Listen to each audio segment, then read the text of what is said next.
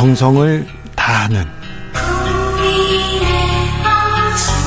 국민의 방송 KBS 주진우 라이브 그냥 그렇다고요. 현실의 불이 꺼지고 영화의 막이 오릅니다. 영화보다 더 영화 같은 현실 시작합니다. 라이너 그리고 김윤아의 시사 회.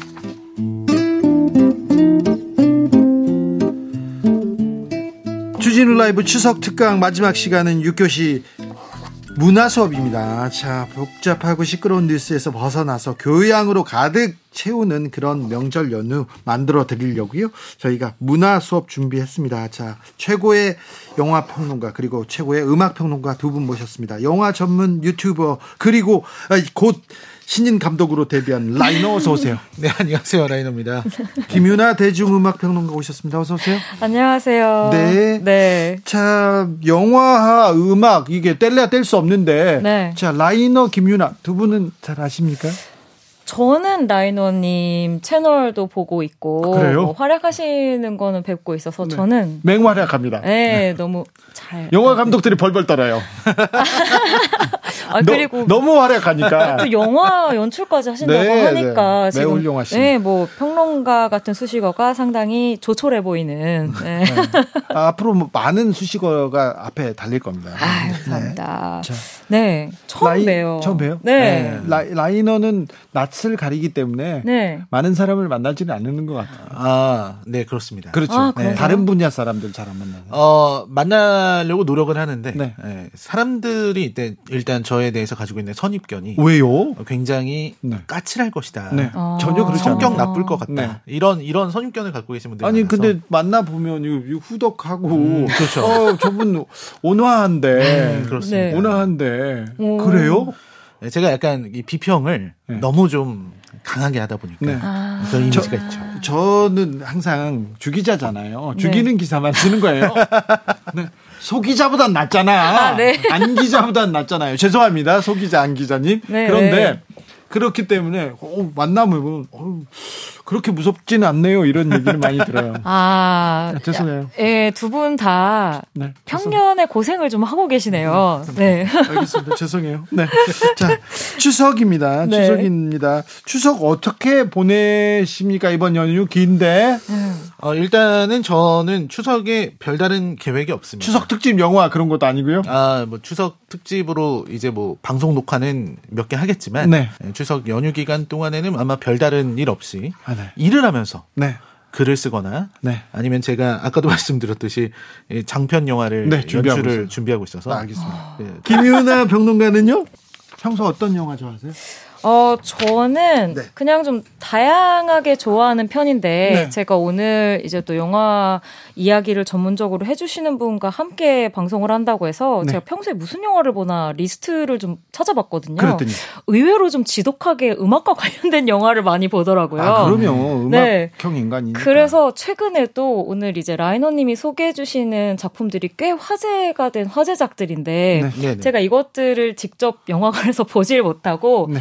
최근에 본 영화가 뭐 그 엔니오 모리콘의 음. 영화 같은 걸 제가 네네. 봤더라고요. 그래서 지독하다. 네, 스스로 좀 그렇게 평가를 내렸습니다. 라이너는 어떤 음악 들으십니까?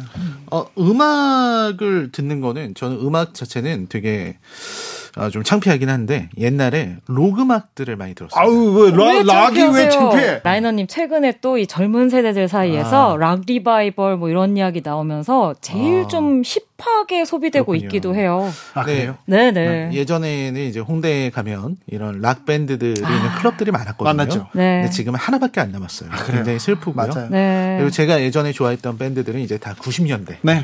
에서 2000년대 사이의 밴드들이라서 네. 다들 이제 너무 중년에 너무 예전에는 정말 거친 분들이셨는데 네. 지금은 너무 중년에 네. 이제 배도 나오시고 머리도 좀 벗겨지신 아. 그런 그래도 분들이 됐죠. 최근에 뭐 이렇게 락 밴드들 공연하는 산울림 그다음에 오, 그다음 맞아요. 이치현과 번님들 그다음에 네.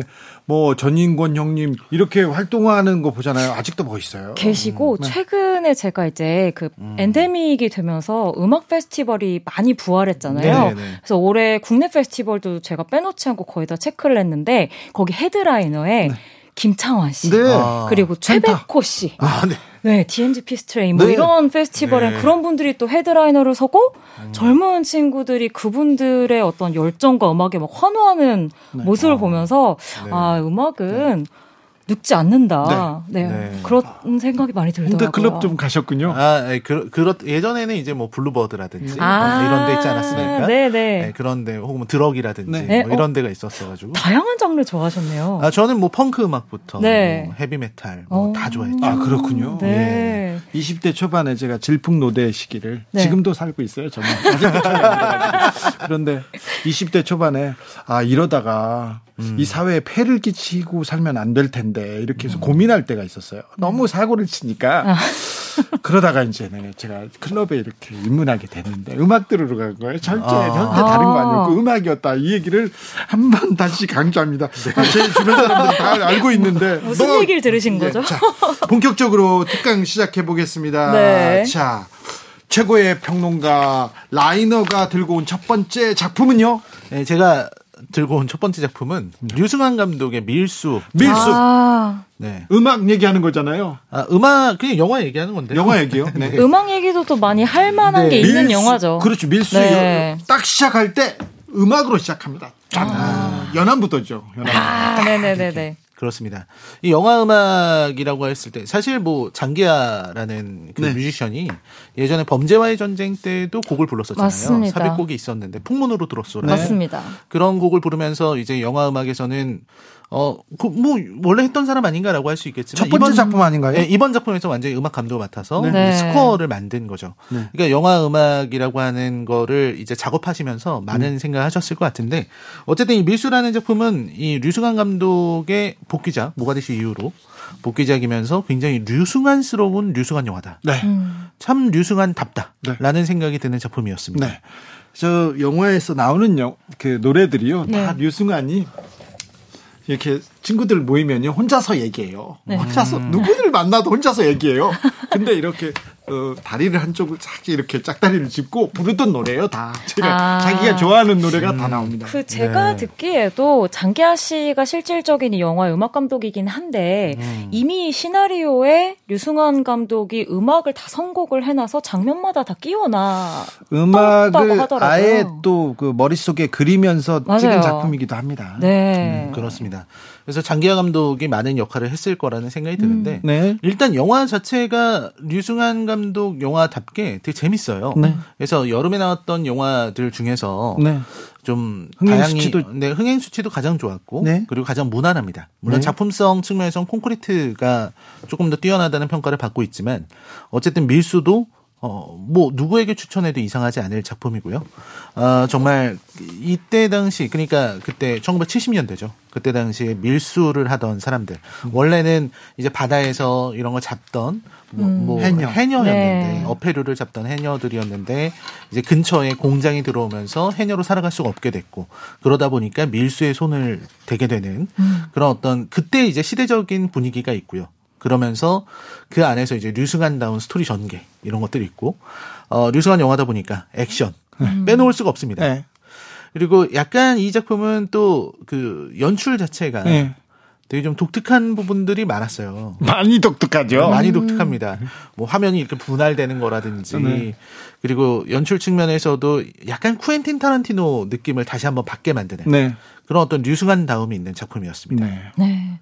아, 제가 오늘 라이너님이 가져오신 영화들이 상당히 흥행도 하고 많이 사랑을 받은 작품들인데 네. 극장에서 직접 보질 못하고 그 제가 8월 내내 약간 페스티벌에 돌아다니느라 극장을 좀 소홀히 했어요. 그렇죠, 그렇죠. 래서뭐 음악 관련된 내용들이나 아니면 이제 그 예, 영화 프로그램들에서 소개해주는 내용 같은 걸로 많이 접했거든요. 근데 제 안에서는 제일 보고 싶었던 작품이 사실 밀수였어요. 아. 우선은 그 여성을 투톱으로 내세운 음. 액션극이라는 게 좀 드물기도 했었고 그렇죠. 지금까지 그리고 또 앞서 이야기가 나왔지만 장기하 씨가 음. 워낙에 한국 대중음악씬 안에서도 좀 음. 획기적인 음. 인물로 이야기가 많이 되다 보니까 영평상에서 음악상도 탔어요 장기하가. 아, 그러니까요. 네. 그래서 사실 여러모로 너무 관심이 갈 수밖에 없는 작품이었는데 제가 직접 확인은 못해서 좀 아쉽긴 한데요.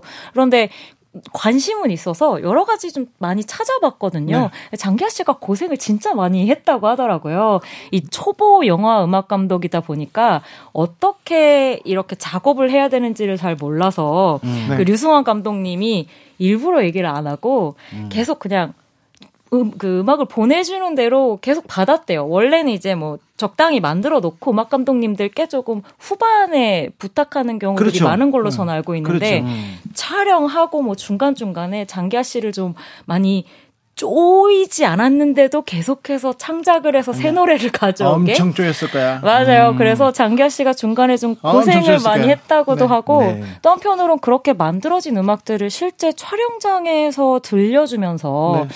그 왜 엔니오를 제가 영화 봤었다고 했잖아요. 그 엔니오 모리코네라는 영화 감독에 관련된 어 영화인데 네. 그 감독이 Once Upon a Time in America 그 영화 음. 악을 할 때도 음악을 계속 만들고 촬영 장소에서 그 음악을 틀어주면서 좀 시퀀스들을 만들었었다고 음. 하더라고요. 네, 정확히는 이제 네. 엔니오 모리코네는 음, 영화 감독, 음악 감독. 아, 네, 네 제가 영화 감독이고요. 그리고 Once Upon a Time in Hollywood 이전에도 네. 아메리카 이전에도 그 사실 다른 다양한 다양한 작품들이 있었잖아요. 네. 서부 영화 찍을 때 그때 그냥 그걸 다 틀었어요. 세르지오 리오네라는 영화 감독이 아, 할때 이 영화 음악 자체가 하나의 그 큰 어떤 내 작품에서 되게 중요한 부분이라 그래서 진짜 바위디 같은데 스피커를 네. 숨겨놓고 맞아요. 틀어놓고 했던 부분들이 있었죠. 그래서 그런 것도 좀 연상이 되면서 아 음. 요거 매력적일 수밖에 없는 조합이다 생각이 네. 들더라고요. 네. 어, 네. 흘러간 옛 노래인데 네. 아 지금 봐도 이렇게 참 아. 감성을 이렇게 딱 만집니다. 그럼요. 어, 이 노래가 또 영화에서 영화에서 보면 또 영화에서 들으면 또 그 맛이 달라요. 다르죠. 그렇죠 노래가 네. 그렇습니다. 참 어, 밀수에서 어떤 그 어떤 노래가 가장 이렇게 어, 인상적이었습니까? 라이너한테는? 뭐 이제 뭐 다양한 작품들이 있었을 것 같은데 뭐 이 나온 나온 영화 음악 중에서 네. 근데 제일 많이 들었던 그리고 제일 관심 있었던 음악은 저 지난번에 주진 기자님 말씀하셨던 네. 항상 그분이 네. 늘 부르던 노래다라고 네. 했던 네. 그곡 있잖아요. 연안부두. 네, 그렇습니다. 아~ 연안부드 네. 그리고 함중아 뭐 그런 사람들을 아. 월남에서 돌아온 김상사 아, 있잖아요. 김상사. 딱그 네. 수준이에요. 음악에서 그 수준을 벗어나지 못해요. 댄스도 그래. 마찬가지야. 댄스도 그러, 70년에 머물렀어요. 그렇기 때문에 이번 작품에서 음악이 너무 너무 이거 찰떡이다 생각이 됐던 게 네. 시대가 70년대잖아요. 네. 그러니까 월남에서 어, 돌아온 맞아요. 김상사가 나왔을 때 아 이거구나. 네. 이런 생각이 드는 거예요. 그렇죠. 연안부두.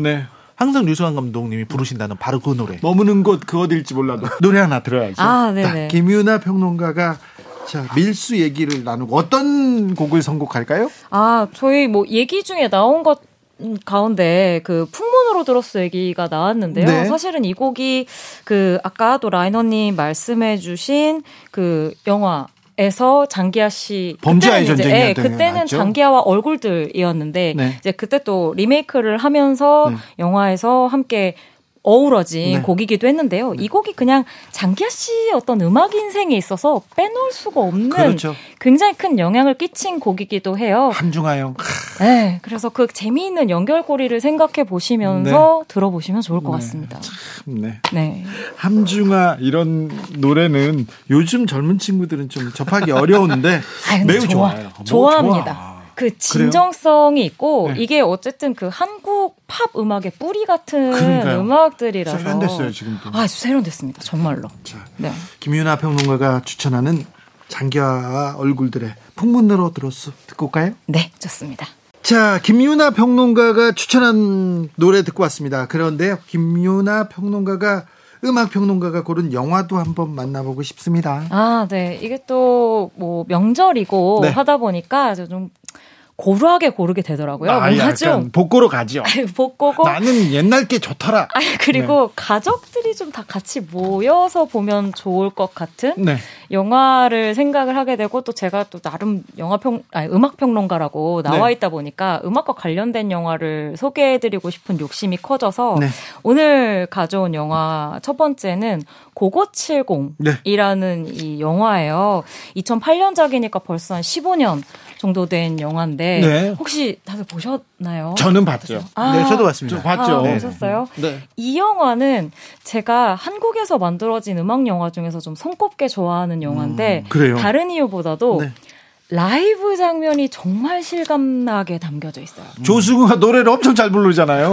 솔직히 이 감독님이 네. 너무 너무 너무 좋았을 것 같아요. 조승우라는 사람이 있었기 때문에 이 영화를 좀 만들 수 있었고 네. 이 영화를 살리는 데 있어서 조승우 아니면 안 되겠다는 생각을 정말 많이 하지 않았을까. 이, 자, 음악이 계속 흐릅니다. 그리고 조승우, 그 다음에 또 신민아의 댄스. 아, 맞습니다. 네, 아우, 좋아요. 그리고 또 한편으로는 조승우 씨가 워낙에 노래 잘하는 배우로 알려져 있는 유명인이기도 한데, 이 영화를 보면 주인공인 밴드가 데블스라는 네. 밴드잖아요. 실제로도 이제 있었던 밴드고, 네. 또 한편으로는 완전히 그들의 스토리를 똑같이 담 닮지는 않은 거의 비슷하죠. 거의 비슷해요. 네, 근데 옛날에 있었던 네, 추후에 이제 그 영화에 등장하는 등장 인물들 가운데에서 이제 이거 내 얘기랑 좀 다르다고 이야기를 하면서 약간은 그 명예훼손 같은 아, 그런 네, 사건이 있기도 했었어요. 이 네. 영화에서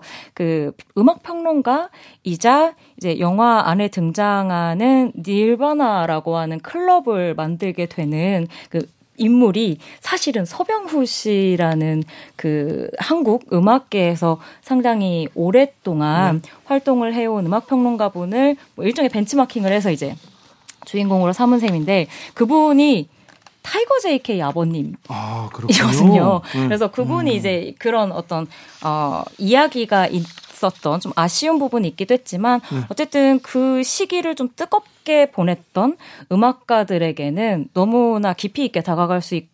밖에 없는 영화였던 것 같고요. 네.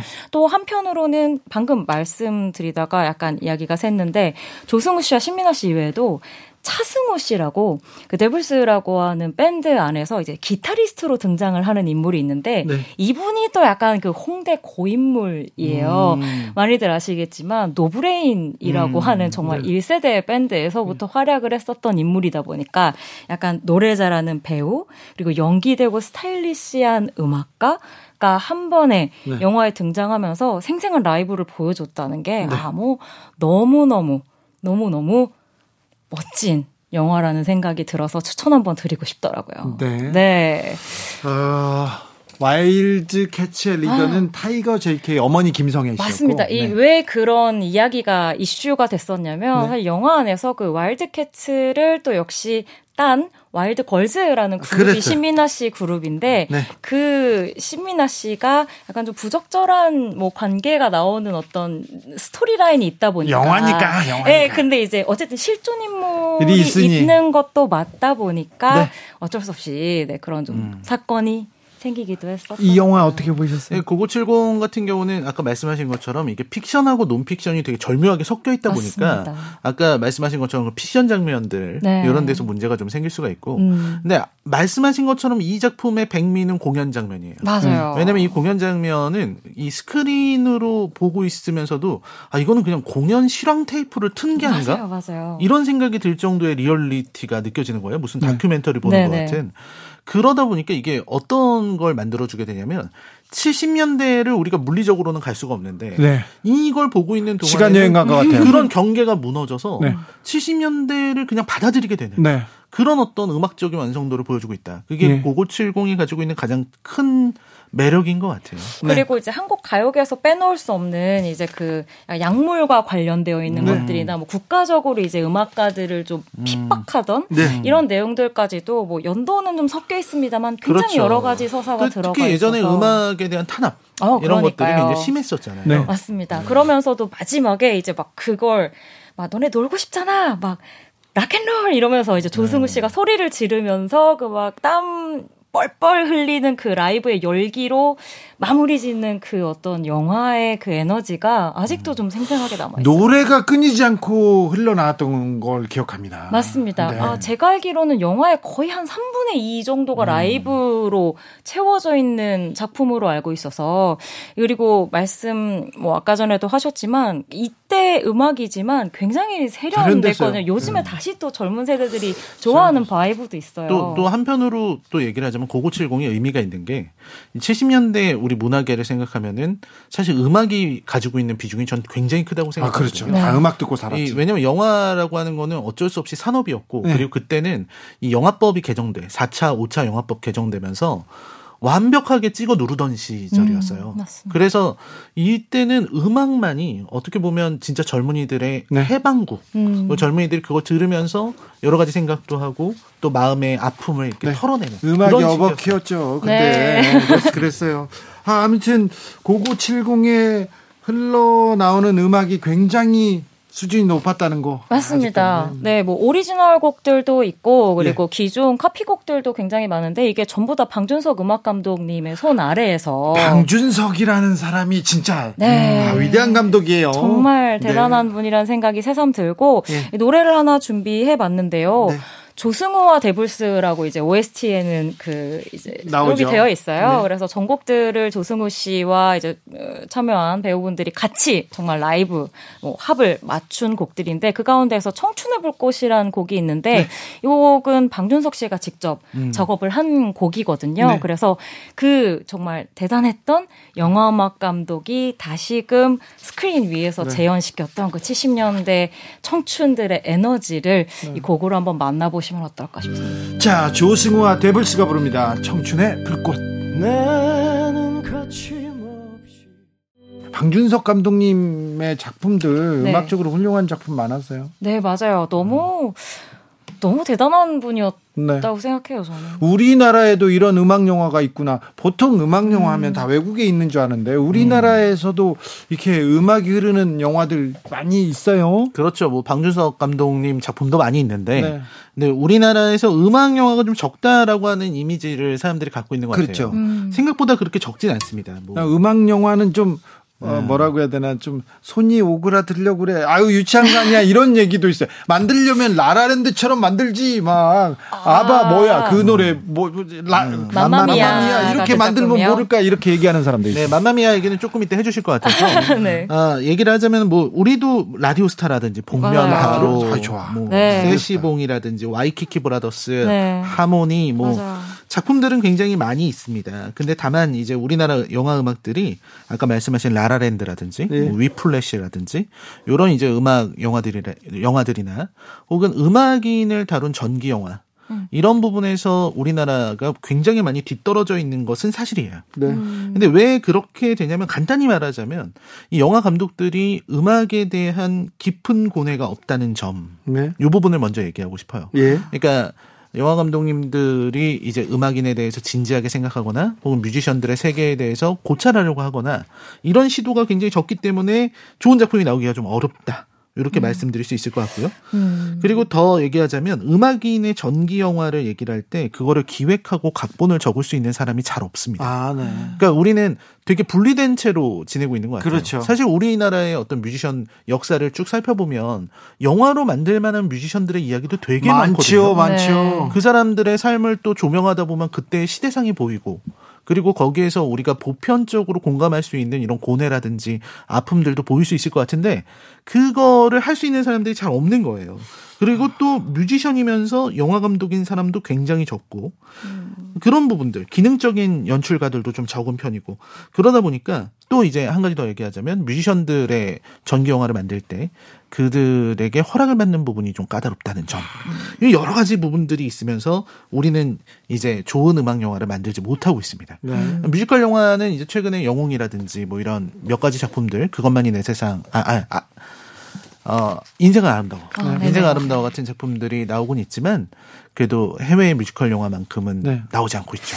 이게 좀 음악 저는 이제 음악 평론가고 음악계 쪽에서 이야기를 많이 듣다 보니까 그 라이너님이 이야기하신 것에서 조금 연결해서 이야기를 하자면 그 음악 작업이라는 것을 영화와 한 덩어리로 생각하기보다는 자 후시 작업처럼 생각하시는 감독님들이 많았던 것다 같아요. 만들고 그때까지는. 영, 음악 감독한테 네, 주잖아요. 그러니까 다 완성하고 자 2주 안에 만들어 주세요 같은 느낌인 그렇죠. 거죠. 지금도 그렇게 해요. 영화를 네. 일단 다 만들어서 편집을 다 하고.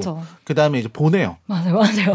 보내면은 이제 그때부터 작업이 시작되는 그쵸, 거예요. 그쵸. 후반 작업의 일환, 일환으로 네. 음악 감독을 생각하시는 분들이 있었죠. 그래서 사실 그 부분에 대해서 음악 감독이라는 역할로서 영화에 굉장히 좀 심취해서 깊게 들어가서 작업하시는 분들이 많지는 않았던 것 같고 그래서 앞서 저희가 이야기했었던 밀수 같은 경우에는 제가 뒷얘기를 들으면서 되게 재미있었고 아 그래 도 요즘은 좀 변하는구나 하는 생각이 들었던 부분이 류승원 감독님이 굉장히 깊게 장기하 씨에 대해서 뭐 정말 뭐 옛날에 싸구려 커피 부를 때부터 관심을 가지고 있었고 영화 음악 누구한테 맡길까 생각할 때 바로 떠올릴 정도로 여러모로 영화와 상당히 좀 밀접하게 생각을 한 음악가로 음악 감독을 맡겼던 그 전에는 부분이 방준석 감독하고 계속 작업했어요. 어, 맞습니다. 가- 작업했어. 근데 한참 이제 이제 고인이 되셨죠. 네. 네. 그 이후에 이제 그렇죠. 장기하고 이 작업을 하겠다는 생각은 오래 전부터. 네, 그러니까 바로 전작이었던 모가디슈, 모가디슈 가, 그것도 맞아요. 이제 방준석 감독이 네. 하신 건데 네. 근데 이제 그 류승환 감독 같은 경우는 그렇게 훌륭하게 해주셨지만 어 저도 이제 그 영화 평론을 하고 있지만 음악 하시는 분들이 네. 가끔 저한테 연락하시는 어. 때가 있어요. 네. 나 영화 음악을 해보고 싶은데 아, 맞아. 영화 감독을 연결시켜 달라. 네네. 그래서 이제 몇 분- 몇몇 분을 이렇게 주선시키고 하는데 잘 안 됩니다. 어. 왜냐면 서로가 서로의 작업을 너무 몰라요. 아. 너무 작업에 대한 견해가 잘 없고 또 뮤지션들은 영화 음악의 세계가 너무 생소하고 음. 또 영화를 하시는 분들은 뮤지션들의 이런 섬세함을 알아채지 못해서 자, 라이너 감독님, 이게 블루오션 같아. 내가 보니까 블루오션이야. 아, 자, 음악, 영화로 보헤미안 랩소디, 그 다음에 로켓맨입니까? 어, 네, 맞아요. 엘튼 존 관련된 영화 나왔는데, 그리고 뭐, 맘마미아의 위플래시. 근데 우리나라는 아직도 뮤지컬, 그리고 뭐, 가수들을, 가수의 일대기, 나훈아, 남진 형, 이런 사람들 영화는요, 그냥 만들어 놓으면 그냥 잘 될것 아, 같아요. 그러네요. 네. 근데 촬영 지금 들어가시는 거면 지금은 안 되시는 거 아? 지금 안 돼요. 차기작으로, 준비가- 아, 차기작으로. 차기작으로. 그리고 전 금방 만들어요. 그래요? 네, 바로 만드니까. 안 돼. 그래요? 저 처음에 시나리오 단계부터 자 어. 김유나 평론가하고 좀 상의를 해서 아, 상의를 자, 해서 뮤지션들하고 이렇게 지내고 이렇게 얘기하고 그래 아. 요 요즘 영화 음악에 관심 있는 뮤지션들 많고요. 음, 네 음악에 관심 있는 영화 감독들 많습니다. 네 그렇습니다. 시사에 관심 없어 요새 시사에 관심 없어 요새 나를 안 만나려고 그래. 아, 왜냐면 만나면 피해 이, 이제 이 유가 있어요. 친한 척 안 하려고 요즘, 그래. 요즘 뉴스만 보면은 너무 마음이 어둡고 스트레스를 받아. 음. 그런 것도 있고 나하고 친한 친한 아, 세무조사가 그러세요. 받을까봐 다 그 얘기를 해요. 자, 라이너가 고른 다음 작품은요? 네. 네, 다음 작품은요. 이제 오펜하이머. 오펜하이머. 네, 이거 왜냐면 추석이니까요. 네. 추석에 이제 올해 나온 영화 중에 네, 가장 좀 한번 보는 게 어떠냐. 아까 한국 영화 중에 밀수가 있고 그다음에 외국 영화 중에서는 오펜하이머 한번 시간 내서 볼 만합니다. 아 예. 네, 오펜하이머는 이제 그 놀란 감독, 크리스토퍼 놀란의 영화고, 오펜하이머는 모두가 알고 있는 그 핵무기를 개발하는데 큰 힘을 썼던 네. 그분입니다. 그래서 앞부분에는 정말 이 사람은 대학 시절부터 시, 작해서 대학 시절 때 이제 자기 교수님을 암살하려고 했어요. 덕살 네, 독살. 음. 기인이에요. 기인이죠. 네. 아, 학교 다니는 학부생이 교수님을 독살을 하려는 거예요. 교수가 뭐라고 했다고 어, 그냥 독을 보내려고 준비를. 하는 거죠. 죽이겠다.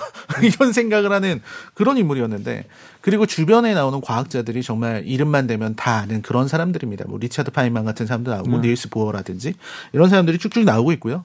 이 오펜하이머라는 사람이 어떻게 해서 이 핵무기 개발 맨하튼 프로젝트 이 프로젝트에 들어가게 되었는가 그리고 어떻게 이 트리니티 실험을 하게 되었는가 이런 부분들이 앞부분에 쭉 나오게 되고요. 네. 중간부터는 오펜하이머라는 사람이 갖고 있는 어떤 고통, 네, 고뇌. 고뇌 네. 이런 것들이 굉장히 진지하게 펼쳐집니다. 네.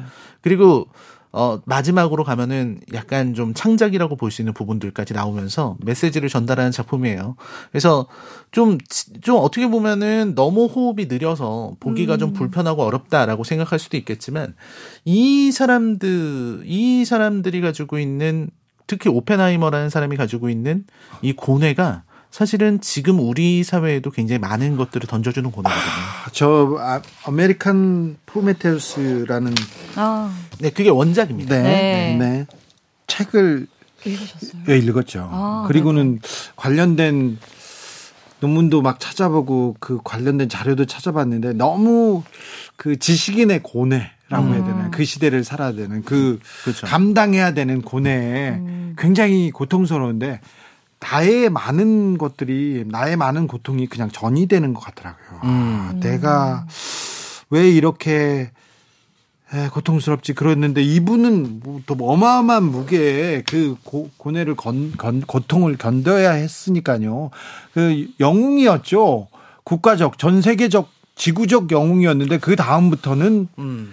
어, 국가와 국가와 뭐 멀어지면서 음. 멀어지면서 계속 고통받고 감시받고 그렇습니다. 이, 이게 이게 두 가지를 제가 말씀드리고 싶은데 네. 그 부분에서 이 오펜하이머 이, 이 사람은 뭐 자신 프로메테우스 아메리칸 프로메테우스라는 말이 나오는 게 프로메테우스가 인간들에게 불씨를 가져다 준 네, 것처럼 그리고 고통받죠.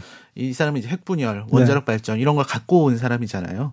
그런 부분에서 자기가 가지고 있는 고통 이런 게 있는 거예요. 마치 코카서스 산 위에서 어, 이 간을 뜯어먹히는 프로메테우스처럼 자신의 심정을 그렇게 얘기했던 건데, 근데 이 사람이 영웅이 될 수 있었던 이유는 그때가 나치와의 전쟁, 나치와의 전쟁 중이었다는 겁니다. 그리고 그때는 나치가 먼저 핵을 만들게 되면, 나치 독일을 먼저 만들게 되면 굉장히 안보에 위험하다. 이런 것 때문에 포- 이 오펜하이머가 핵을 만들게 되었고 그러면서 영웅이 됐었던 건데 그러다 보니까 이 사람이 이 오펜하이머가 영화에서도 나오는 건데요. 막 사람들이 환호를 하니까 그 환호하는 데 앞에서는 호기롭게 얘기를 해요. 내가 독일에 핵무기를 쏘지 못한 게 한이다. 독일 놈들을 핵으로 무찌르지 못한 게 아니다. 이렇게 얘기를 하고서는 또 이제 대통령을 만나서는 내 손에 피가 묻었다고. 음. 이렇게 얘기하는 이중적인 고통을 갖고 있는 사람입니다. 네. 그런 게 그런 고뇌들이 되게 잘 드러나는 네. 작품인 거죠. 그리고 이제 뒤로 가서는 한때 영웅이었던 이 사람을 그때 당시에 메카시즘 네, 공산주의자다. 네, 공산주의자들과 연결이 돼 있다 이러면서 이념적으로 무너뜨리려고 완전히. 무너뜨리는 거예요. 네.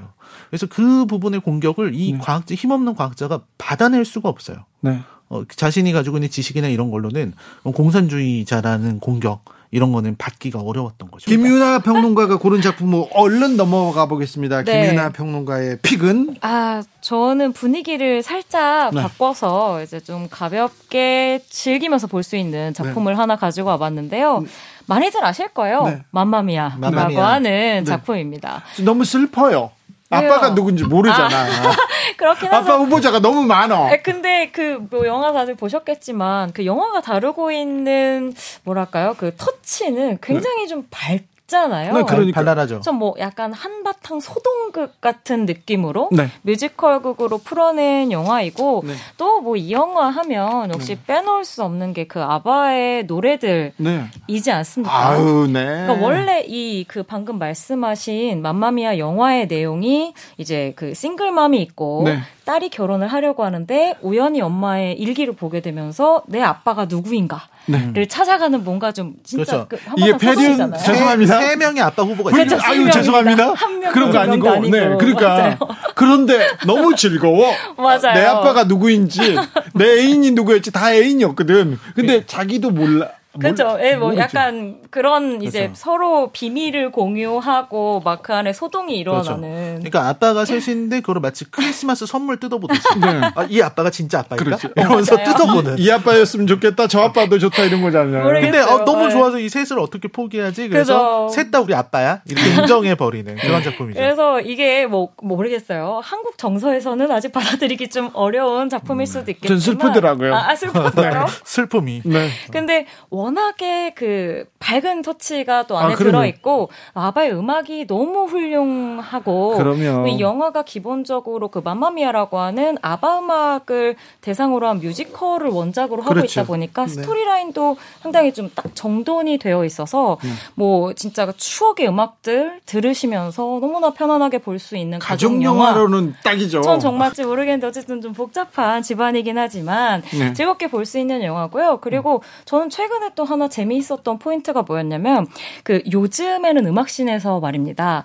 그 신곡들이 신곡이랑만 대결을 하지를 않아요. 그러니까 새로 노래가 나오면 옛날엔 신인들끼리 대결하고 그 시대 음악들끼리 대결하는데 요즘은 진짜 시대를 불문하고 자신의 취향에 맞는 음악을 골라 듣는 시대가 되다 보니까 아 그래요? 젊은 친구들이 예를 들면 뭐 6, 70년대 음악과 지금 2023년 나온 음악을 동시에 듣는 그런 시대가 되어버린 거예요. 6, 70년 음악이 어, 들- 담겨요? 그럼요. 그리고 뭐 SNS 같은 것들을 통해서 뭐 챌린지나 뭐 여러 가지 짧은 쇼츠 같은 것들을 통해서 옛 음악들을 굉장히 부담 없이 받아들이는 시대가 돼버렸거든요. 리메이크도 많이 하고요. 네, 그래서 제가 그본 그 해외 한 조사에 의하면 최근에 그 우리가 이야기하는 젠지라고 하는 젊은 세대들이 가장 선호하는 일종의 클래식 팝, 클래식 락 음악가들이 아바와 퀸 이라고 하더라고요. 네. 그래서 뭐랄까 그 당시에는 사실 음악적으로 그렇게 인정받지 못한 음악들이었음에도 불구하고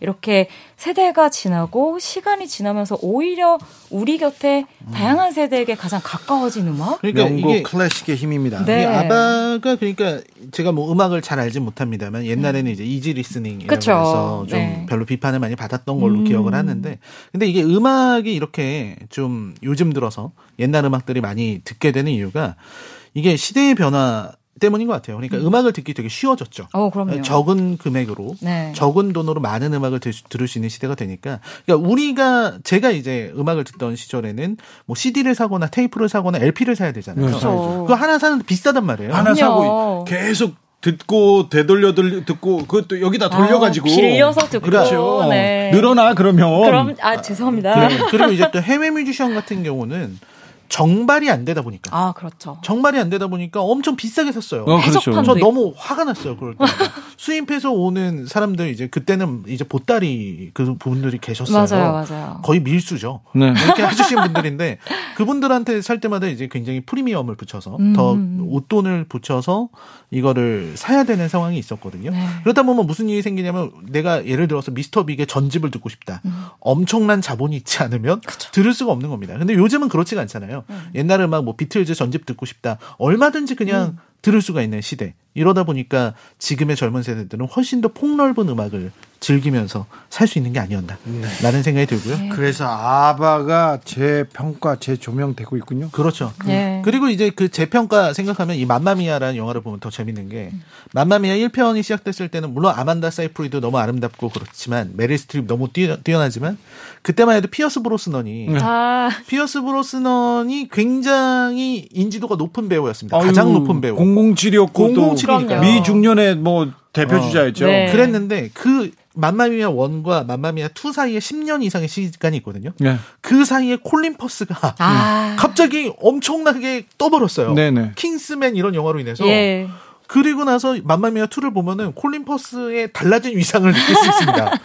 그래. 저, 그럼 전혀 다른. 딸이 그러면 아빠 더 됐으면 좋겠어요. 막 그럽니까? 아니 그러니까 콜린 퍼스를 대하는 영화의 태도 같은 게 느껴지는 거예요. 아 그렇군요. 네, 콜린 퍼스의 비중이 늘어나고 네. 콜린 퍼스에 대해서 어쩔 수 없잖아. 아, 선착- 이거는 네. 선착장의 그 그럼요. 조연 배, 배우도 이렇게 얘기를 해요. 네. 아 정말 멋지게 늙으셨어요. 아. 이렇게 얘기하는 장면들이 있습니다. 네. 아, 그래서- 재평가된 거죠. 그래서 아빠는 누구예요?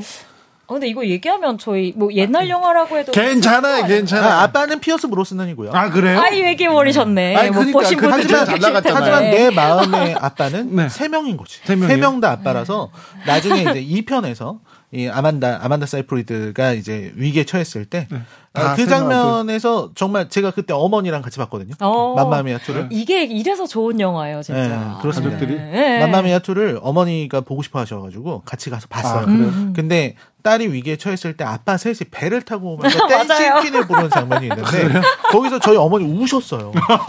감동을 받아서 아빠가 나를 위해서 와주는 것만 해도 감동인데 아빠가 셋인 거야. 어, 감동이 세 배야. 얘 내인이 그렇죠. 아니 아빠가 내가 위기에 처 했을 때 나, 내- 우리 아버지가 나를 구하러 온다. 얼마나 이게 감동적입니까? 이제 진짜 가짜가 문제가 아니고 그냥 그 자체가 어떤 든든한 힘이 되어버리는. 그렇죠. 근데 그 아빠가 셋이니까 네. 세 배로 든든한. 아, 이거 세 배로 든든한 영화 한번 볼까요? 네. 아바의 댄시기 듣고 오겠습니다. 아니 댄싱 퀸을 듣고 울, 울었다니 그럴 수도 있군요. 아, 근데 댄싱 퀸이 약간 그 애수가 있어요 음, 악에 예전에 밝지만은 않은 곡이라서 음. 제가 또 좋아하는 그 뮤리엘의 웨딩이라는 영화가 음. 있는데 거기에도 아바 곡이 굉장히 많이 들어가거든요. 네. 거기도 좀 짠한 장면에서 나와요. 댄싱퀸이 그래도 그렇게 슬플까? 아, 그렇게 슬프기도 하네. 네. 네. 슬프기도 합니다. 자, 두 분한테 우리 추석에 어떤 영화 보면 좋아요? 물어봤어요. 이번에 추석 길잖아요. 물었는데 두 분이 공동으로 pick한 영화가 있습니다. 그러게요. 바로 네, 소울이라는 영화입니다. 네. 소울 픽사의 애니메이션입니다. 애니메이션. 네. 어, 저는 뭐 기본적으로 픽사를 굉장히 좋아하기도 하는데 음. 이 영화는 그 굉장히 여러 가지 의미로 사람 마음을 좀 울리더라고요. 음. 그 픽사 영화가 원래 좀 그렇잖아요. 그 음. 그 동심이나 좀 아름다운 삶에 대한 어떤 그 해석 같은 것으로 사람을 좀 감동을 주는데 음. 이 영화는 음악 까지 더해져서 저에게 좀 울림을 줘서 음. 꼭 한번 소개하고 싶었었어요. 아, 그 저는 더 그럴 거라는 생각이 드는 게 사실 네. 이 소울은 예전에 한번 소개를 한번 했었거든요. 아, 네네. 근데 이제 김윤아 평론가님 같은 경우는 음악을 하시는 분이다 보니까 네. 여기 이제 소울에 나오는 조가 아. 조 가드너가 이제 피아노를 치는 맞습니다. 재즈 피아니스트잖아요. 그 내용이 그거잖아요. 그러니까 현실과 꿈 사이에서 막 음. 오가는 어떤 고민들. 그러니까 그 조 가드너라는 인물이 꿈은 나는 막 이미 뉴욕의 재즈 클럽을 휩쓰는 어떤 음악가인데 음. 현실은 중학교에서 기간제 교사로 일하면서 음. 애들과 부딪히면서 고생고생하면서 삶을 음. 영위하는 그렇죠, 인물로 그렇죠. 등장을 하잖아요. 그렇죠. 그리고 이제 하필이면 그 학교에서 정규직을 아 맞습니다. 이제 정규 제안을. 선생님을 제안을 하게 되는데 맞아요. 그렇게 되면은 안정된 인생이 펼쳐지지만 네. 자신의 꿈인 그쵸. 그 뉴욕의 재즈 씬을 뒤흔들 그런 천재 피아니스트의 등장은 있을 수가 없게 되는 거죠. 그렇죠. 그렇죠. 네. 그러면서 또 한편으로는 그 재즈 클럽에서 정말 각광받는 멋진 뮤지션 앞에서 한번 연주를 우연히 피로를 하게 되고 네, 네. 그 뮤지션이 너 여태까지 어디 있다 왔어? 내일부터 나와. 오늘 저녁부터 함께 해. 아, 뭐 이렇게 음. 얘기를 한 순간에 사실 갑자기 그렇죠. 영혼의 세계로 음. 떠나게 그러니까 맨홀 구멍에 빠진 겁니다. 맞아요, 맞아요. 음. 그래서 이제 거기에서부터 시작되는 그 영혼 가운데서 좀 말썽쟁이 음. 뭔가 사람으로 다시 태어나고 싶지 않다고 앙탈을 부리는 한그 생명체와 네. 그리고 그 조와 함께 삶에 대해서 뭔가 새로운 것들을 계속해서 음. 좀 발견해 나가고 네. 왜 사는지 우리가 네.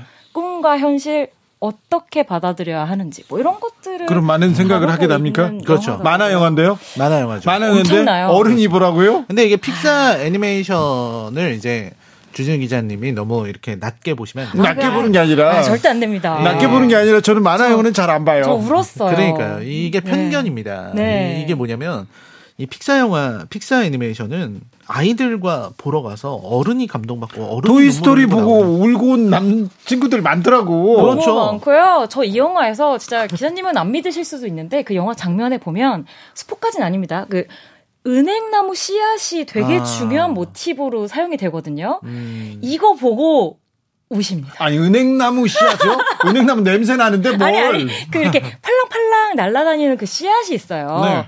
이걸로 우, 웁니다. 울어요? 저잘 장담할 수 있어요. 제가 썰 보고 운다고요? 가보자고. 한번 볼까요?